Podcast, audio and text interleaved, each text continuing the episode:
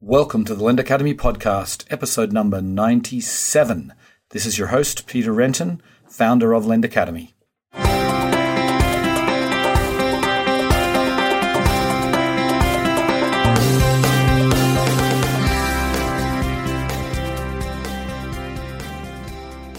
Today on the show, I'm delighted to welcome Yihan Feng. She is the CEO of Yirendai. Yirendai is a Chinese platform, Chinese marketplace lending platform. It's been around for quite a few years. Uh, before I go any further, I should also say that I own a small position. I own the equity of Yirendai because they are traded on the New York Stock Exchange under the ticker YRD. So I wanted to get that out of the way.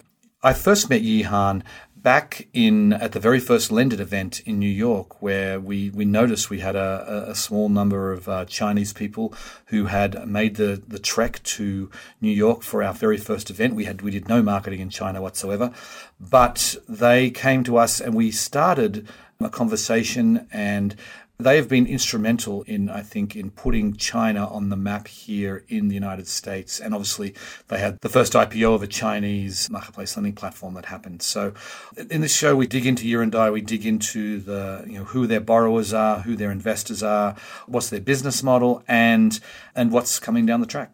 Hope you enjoy the show. Welcome to the podcast, Yihan. Hi, Peter. Thanks for having me. Okay, so Let's let's get started and give the listeners a little bit of background about yourself and and particularly what you did before you you, know, you came to CreditEase. All right. Yeah, before I start, uh, I, I, want to point out I'm a big fan, the loyal listener of your podcast. Oh, thank you. I'm, I'm, really happy to be here today. That's good to hear. Yeah, I joined I joined CreditEase about six years ago uh, after meeting our founder and the CEO, Mr. Ning Tang, in New York. Before that, I was in the New York area for some years, studying and then working in internet companies on product management. I was in charge of web products for Ask.com for some years. Ask.com is currently a IAC company. Mm-hmm. Okay.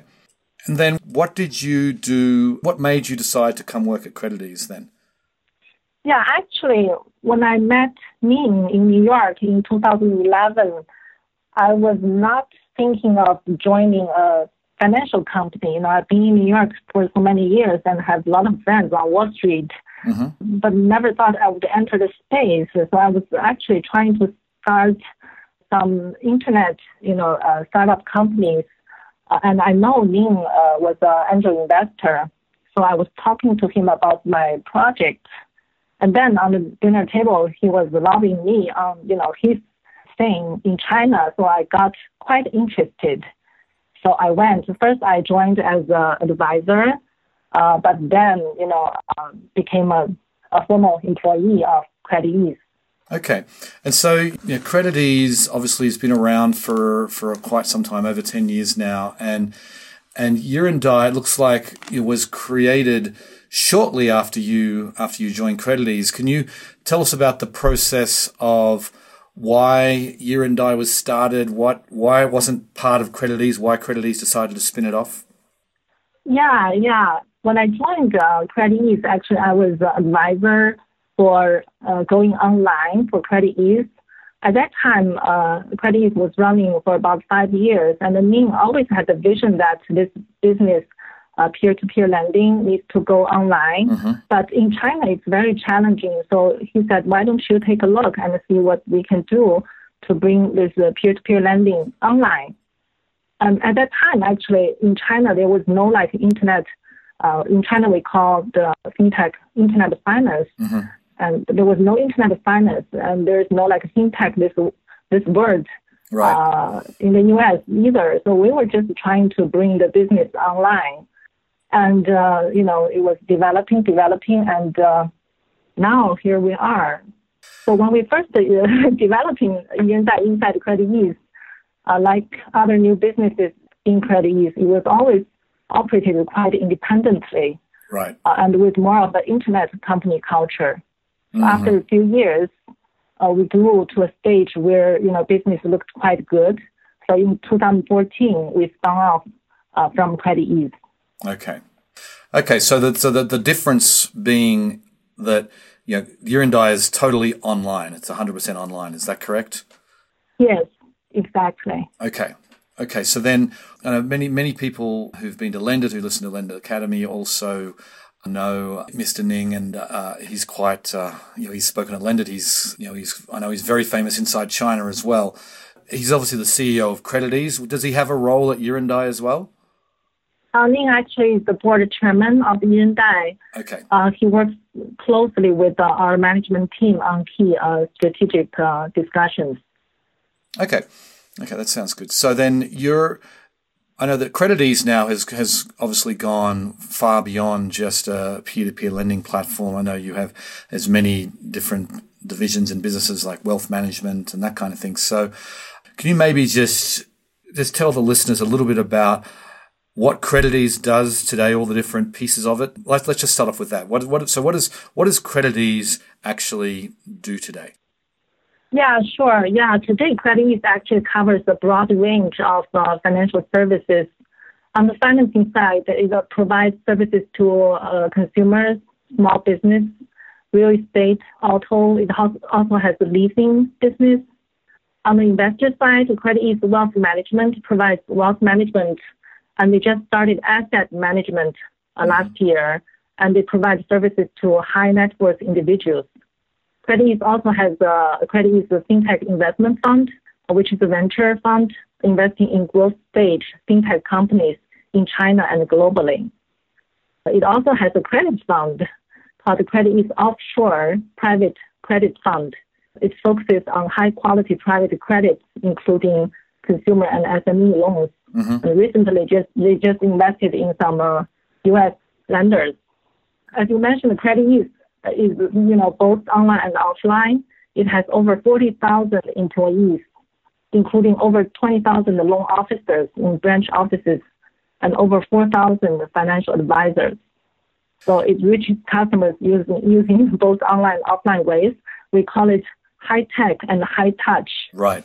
Right, and that's that's something that's very different, I think, to the the model in China than the model in the U, in the US. Whereas, you know, mm-hmm. none of the new uh, fintech companies have you know, that many employees, and none of them actually have you know, physical or branches or very, very, you know, hardly any, I would say. So that's, that's a difference. So you, the, you have 20,000 loan officers, you said, so they, they operate in cities all over China and they, you know, their, their whole focus is is you know sitting down face to face with the borrower and obviously making sure they are who they say they are and and doing verification and all that sort of thing. So so I just want to find out. So how does Yirendai sort of plug in there? Does Yirendai you said Yirendai is 100% online. Does it find all of the borrowers online as well as the investors, or is it using some of these CreditEase and the fact that they can find all these borrowers offline and then bringing them online there? How can you explain how it works? Mm-hmm. Yeah, Yirendai is an end-to-end online platform. We focus on personal unsecured lending for urban salary workers. The reason we choose urban salary workers, this segmentation is actually because first, these people have huge needs that are, are not satisfied by existing financial solutions. Mm-hmm. Their their credit quality is in, in general pretty good. And very importantly, they use internet a lot so we are able to collect some of their data online. Mm-hmm. Uh, so when we started it, really the, the uh, credit infrastructure uh, was not there, and we had to use a lot of alternative data we collect online, and that's where our innovation really started. We built the first end-to-end lending mobile app in China, mm-hmm. and currently it's the biggest in China. And we also was the first one to to extensively use uh, online data for risk management, and we were able to provide loan product within minutes. Right. Yeah. Right. So, so today, are you getting? I mean, what percentage of your borrowers come through the app? Is it 100% or is it, you know, what, what, what percentage would you say? Yeah. Yeah. In terms of customers, actually, we have multiple ways to source customers. So our app is the biggest source. So for online acquisition, we actually have three major parts. One is partnership. We partnership with uh, other mobile apps, such as uh, apps where people manage their personal finance, mm-hmm. uh, where people search for loans. and uh, and some consumer verticals, uh, consumption scenarios as well. And the second biggest way is the online uh, advertising, such as like search and uh, app downloads, app distribution channels, which is big in China. Also, native ads become very big too.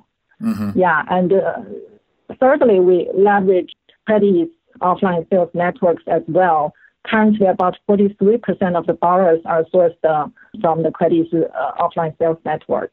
Okay, so you'll take them. So Credit will find the borrower, they will verify and do the information offline, then they'll pass you the information, and then you can place it on online, and the investors can invest that way. So I see that that makes sense. Yeah. So then, can you, like you said, these are urban people typically. They're, they're not very well well served right now. So what is the? Can you just give us a sense of the typical loan terms, like the size of the loan, the rate, the, the length of the loan, that sort of thing? Yeah, uh, average size would be uh, around 60,000 RMB uh, with uh, two to three years of tenure.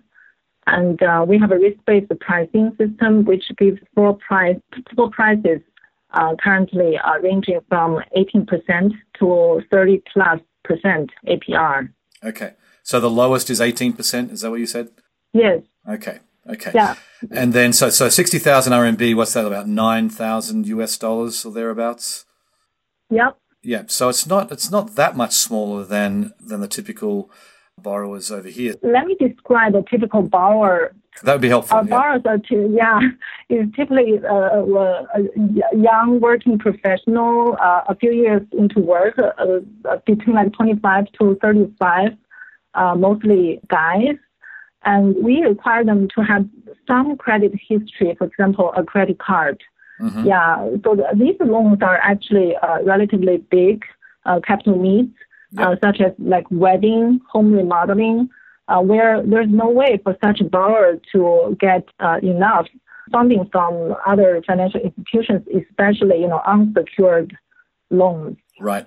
Yeah. So currently we have uh, these four rates and uh, most uh, borrowers are the highest APR because the costs are quite high, including uh, customer acquisition and mm-hmm. risk management. How um, competitive is it? Are you like someone's going to pay you know eighteen percent? Or said most of them, most of them are paying more than thirty percent. Do they? Mm-hmm. Uh, why do they come to Yirendai? And uh, I mean, they're now obviously we all hear about how competitive the Chinese market is. What is it that's unique to Yirendai that, that, that attracts these people to your platform? Yeah, actually, online lending has become like uh, more, you know, a lot more players entered this space, I think, uh, since 2014. But if you look at most online uh, lenders, one type is like, for example, Ant Finance and uh, uh, Tencent, mm-hmm. they're actually tapping into more of the bank customers, uh, which on the lower APR, maybe 18% or lower. So right. they're, I think currently at least they're more competing with the, the banks.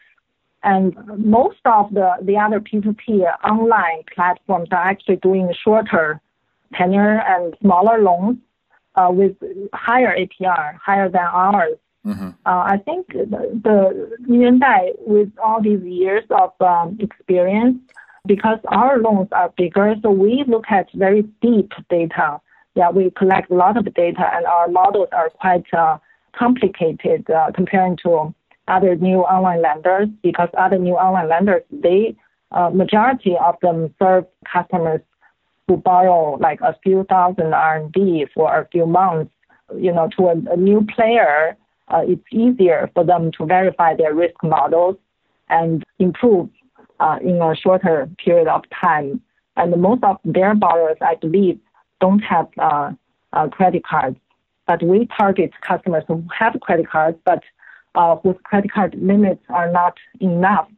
I'll give an example. For example, one of our customers, he had a wedding uh, in Hainan with about 100,000, you know, cost, RMB cost, but he swiped his credit card, and there was no way for him to um, to borrow money from uh, banks without uh, you know collateral. And uh, he makes about 8,000 RMB per month as a uh, subway security uh, uh, worker. So that's our typical customer. Mm-hmm. Got it. Right. That, that, makes sense. So you've kind of isolated a section of the market that, that, that hasn't been and continues to not be all that well served. So I want to just switch over to the other side of the of the marketplace and talk about mm-hmm. the investors because um, I know that this is you, you, you still you know in China there, there's a huge number of investors that that many of the platforms have. So can you just talk about who who are the typical investors that are, are funding these loans? Yeah, uh, we target the online mass affluent. So we define as uh, investable asset from 600,000 to 6 million RMB. Uh, so our uh, typical investor is about uh, 40 years of age, uh, both male and female, and uh, they are familiar with uh, mobile phone payment online transactions.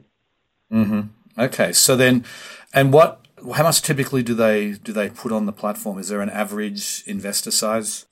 Yes, that's a very good question. Actually, we pay close attention to you know our investor quality Currently, we have about 200,000 investors that are currently investing on our platform, and our AUM, asset under management per investor, is about is over 80,000 RMB, and uh, it, it's increasing because investors tend to uh, repeat and add more funds once right. they like us, and and we uh, we really target on like mass affluent uh, instead of like uh, you know everybody. Right, right, okay. And do you do you offer these people like a, a, target return? I know there's been a lot of talk in China about guaranteed returns. So what do you offer the investors? What do you tell them before they sign up that they can expect when it comes to returns?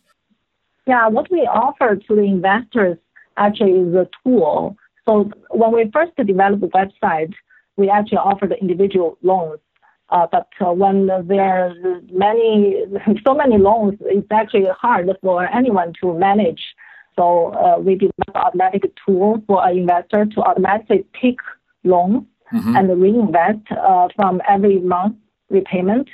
And uh, we give a lockup period for each investor based on their needs. For example, in 12 months, after 12 months, we give you opportunity to exit uh, if there are new investors to take over. Okay. So from the investor side, it looks like, uh, you know, simple like uh, portfolio management. For example, if I want to uh, invest 100,000 RMB for 12 months, and this tool would do the job.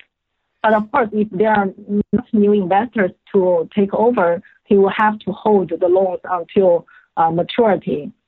So currently, more than 90% of our investors choose this tool, mm-hmm. and uh, we offer on average for 12 months about 7.5% in return. Okay, so then what is the, the model then for you? Because obviously you, the pure marketplaces here in the US, they make a borrower origination fee, they make uh, a service fee on the investors if the ones that are doing retail uh, investment. Uh, and that's the extent. I mean, what is the revenue model then for Yirendai? Are you making money on the borrowers mm-hmm. and on the investors? Can you explain that for us? Yeah, we actually charge a uh, transaction fee from borrowers and uh, management fee from investors by providing the tool. Yeah, those are our two major revenue sources. And we also uh, will have new revenue sources. Sure. So I'm just I'm just trying to get a sense. Then you've you said you set like seven and a half percent return to the investors for your uh, for the tool that you use, and you you said that you know eighteen percent borrower interest rate that has like a, say a 3% default rate. Where's the rest of that spread going? Is that going to, to Yirendai? I mean, I'm just trying to work out where, how the economics all work. Yeah, so the costs are, uh, our major costs are one is the customer acquisition for both borrowers and uh, lenders. And altogether is about uh, eight to nine percent okay. for customer acquisition. Okay. Yeah, and uh, also we have uh, currently we have a, a risk uh, protection fund, uh, which is about 7% of each loan. And for the funding cost, actually, the 7.5%, yeah, is also uh, there, and uh, then it's the operation cost. So okay. currently, our ROA is about 5%. So, so I just want to just you said something there about the like this sort of um, provision fund, like they have they have this in the UK, where you know, so you, you have seven percent of the money goes into this protection fund. So is this so is that in case someone defaults, the investor still gets their money, so and then this fund goes to to support the investors. Is that correct? Yes, that's how it works now, and uh, because uh, our investors are mostly uh, individual investors, so uh, there needs some protection there. So this is not like 100% guarantee. It's right, uh, right. responsibility from the platform, but uh, we, we might improve the fund mechanism. We're currently working even with, with the regulators on a newer version of the protection. Right. Okay. And do you do you work with institutional investors, or is it, or are you 100% retail? Yeah, we are working with institutional investors. Actually, in 2015, we had a round of securitization of RMB 250 million.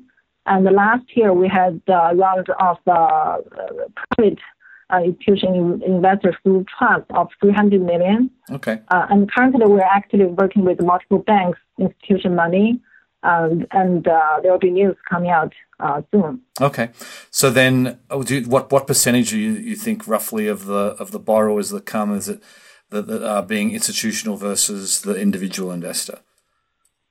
Yeah, currently, you know, even the 300 million for this year is uh, actually still a small portion of our scale. Right. So we are definitely, you know, trying to test everything out and try to have like uh, more diversified funding sources. Yep. So going forward, I definitely expect, you know, going a lot more, but I still think individual investors uh, would be a major source in the coming few years. Right. Okay. Okay. So I want to talk a little bit about your IPO. You were you IPO'd at the New York Stock Exchange. Uh, I guess it's well over a year ago now, eighteen months ago, roughly. Why did you choose the NYSE instead of IPOing in Shanghai or Hong Kong or something like that? oh, that's a good question. Yeah, at that time we did think a lot. Yeah, but we thought first uh, NYSE uh, or Nasdaq already listed uh, Lending Club and On Deck, and uh, we think the U.S. stock market is actually more educated of marketplace lending. Also, uh, Ning and a few other management members all have experience in the U.S. and we're actually somewhat more uh, familiar and uh, comfortable with the U.S. capital markets, and we think uh, it is a good place to list. Okay. And certainly, it's done it's done quite well for you compared to On Deck and Lending Club. You guys are uh, are doing uh, phenomenally well based on, uh, on, on your stock price as of recently, anyway. Thanks. So, I want to talk just a little bit about the state of marketplace lending in China. I mean, we had the the CBRC came out with uh, regulations mm-hmm. uh, about you know six or eight months ago. Can you just tell us like how the industry, what, what's what's the state of the industry? What's the what's been the impact of these of these new regulations? Yeah, the past ten years of marketplace lending has uh, evolved. Uh, we think from like emerging where it was more of land grabbing situation mm-hmm. to fast growing where many players enter the space and wildly with almost no barriers to now, which we think the industry is currently in an optimizing stage. The new regulations will definitely have a positive impact on consumer protection, which is super, super important because the customer sentiment uh, has been not the best we want in right. the past two years due to some, you know, scandals. At the same time, you also have an impact on a higher entry barrier for fintech companies to be in, in the space, uh, which I think is a, a good and a necessary thing. Mm-hmm. Mm-hmm. And then I need to ask you a little bit about the, the fraud that gets reported from time to time. And it seems like it's been a while since we've had anything significant in China, but there's you know a lot of people that that I talk to kind of you know dismiss China a little bit, and they say, "Oh, there's too much fraud there."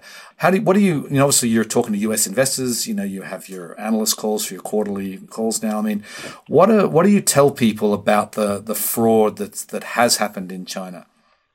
Yeah, there are actually two uh, types of fraud. One is like a fraud platform which is really, really bad. mm-hmm. And the other one is like a, a fraud uh, risk, uh, which is also very big, right. big challenge in China for fintech companies.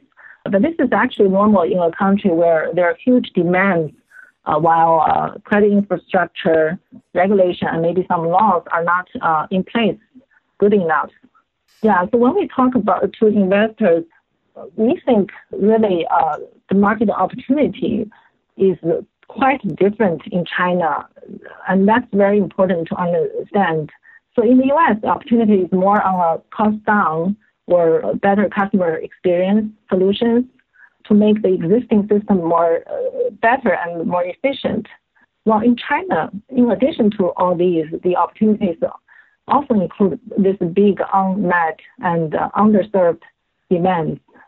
Mm-hmm. So that's very important uh, to uh, understand. And uh, for marketplace lending, I think it's uh, kind of leapfrogging, which is very similar to like mobile payment. While when we started uh, late, but uh, leapfrogged, I think more advanced than in the US. Yep. Now. Mm-hmm. Yep. Yeah, I would agree with that. I would agree with that. So, okay, before I let you go, I want to talk just a little bit about you know Lendit, which is now I can't believe it's already four weeks ago, but uh, we you, you, you were on stage there at Lendit. You uh, launched the Yirendai enabling platform. Can you explain what that is exactly, and is this is this really a strategic shift for Yirendai? Yeah, sure. Yeah, Yirendai enabling platform is a platform where we share uh, three things: data collection, anti-fraud intelligence, and online uh, customer acquisition capabilities with our partners. So through this platform, we really want to address a few pain points for the industry. One is the really high fraud cost, as we mentioned, mm-hmm. uh, because Yirendai has quite a lot of experience in identifying fraud. We want to share with partners so that the fraudsters will have fewer places to attack and make money. Data collection is also similar. You know, uh, with the proprietary technologies to collect all different kind of data, uh, high quality data, credit models can be more accurate and the approval rates can be higher because currently, you know, usually, at least for us, the approval rate is uh, still on the low side and it's um, not good experience for good customers. Mm-hmm. The other big, big pain point is very high cost for customer acquisition. You know, in China, there's no good bureau data for marketing, and that makes targeted marketing very challenging. Mm-hmm. And for financial services, each company actually is serving a different segmentation. So Yirendai, uh, we are currently the biggest online platform for our segmentation, and our app has about 100,000 uh, new registered users every day. But unfortunately, we cannot serve all of them not the you know it's not that they're not good, but they might be qualified for other uh, products. So that's why I want to share the borrowers uh, with other uh, online lending platforms uh, that um, have different products serving different segmentation, and the cost uh, can be shared both for Yirendai and others. So with the Yirendai enabling platform, are you are you going to be selling to other online lending platforms? And um, also, what about banks? Are you going to be selling this sort of all of your intelligence and to banks as well? Yes, actually, we already got some attention from banks uh, on both like uh, data and anti-fraud, as well as customers. You know, we are actually serving like customers slightly lower than banks. There are many other online platforms serving like lower quality customers. So we really think uh, all these together would result in a better customer experience because currently customers have to pay high APR because of all these high costs for uh, customer acquisition and the risk management. Mm-hmm. So we want to uh, make help the industry uh, become better, and of course we'll be able to have some additional revenue stream. Mm-hmm. Um, we think only if the industry is good, you know, we can do a, a good business.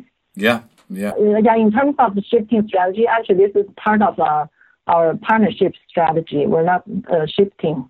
Okay. So, what are you working on right now? I mean, what's what's next for Yirendai? Yeah, market is still huge in China, and there are so many opportunities. Uh, but in the next few years, we want to uh, focus on two areas. One is really to continue to have extended and healthy growth. We already set a target of 100 billion in 2020.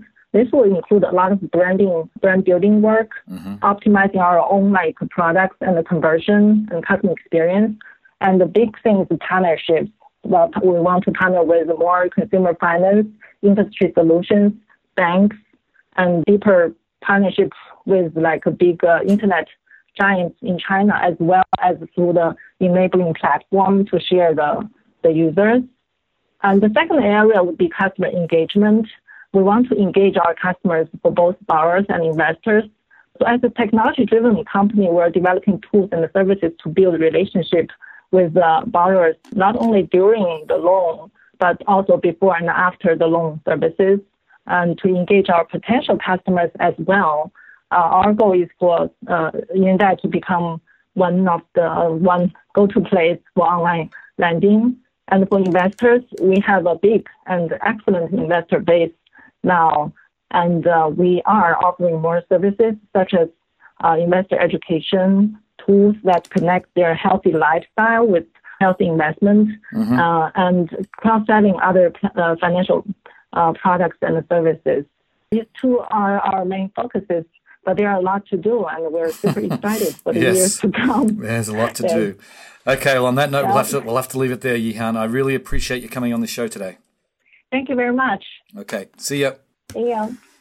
I've been saying this for some time now. My partner Jason Jones has as well that China is not just the largest market in the world. It clearly is that when it comes to this industry. But I would say it's also the most important. There's more innovation happening in China. There's more investor dollars in China than in any other country in the world. And I think if you're serious about this industry, you, you should be starting to pay attention to China. China is going to be an important player in the West in over the coming decade. I think you're going to see more and more uh, presence from China. And uh, I think starting a relationship now with this fascinating country, I think would behoove everybody in the industry. So, on that note, before I sign off, I want to give a quick plug to our next event for Lendit, which is actually Lungdi FinTech 2017. It's coming up in China on July 15th and 16th in Shanghai. Details are on the Lendit website. Go to lendit.com and click on the China tab. You can find out all the details about that event. We expect to have close to 2,000 people. We're going to have lots and lots of Westerners coming. We also have the Lendit Executive Tour, which is you know a seven day event. This this year it's actually we're expanding it a little bit. It's going to start in Macau, go to Hong Kong, Beijing, and Shanghai, and it will culminate in the Langdi FinTech event. And if you're serious about China, I think you should be coming to one or both of those events. Anyway, on that note, I will sign off. I very much appreciate you listening, and I'll catch you next time. Bye.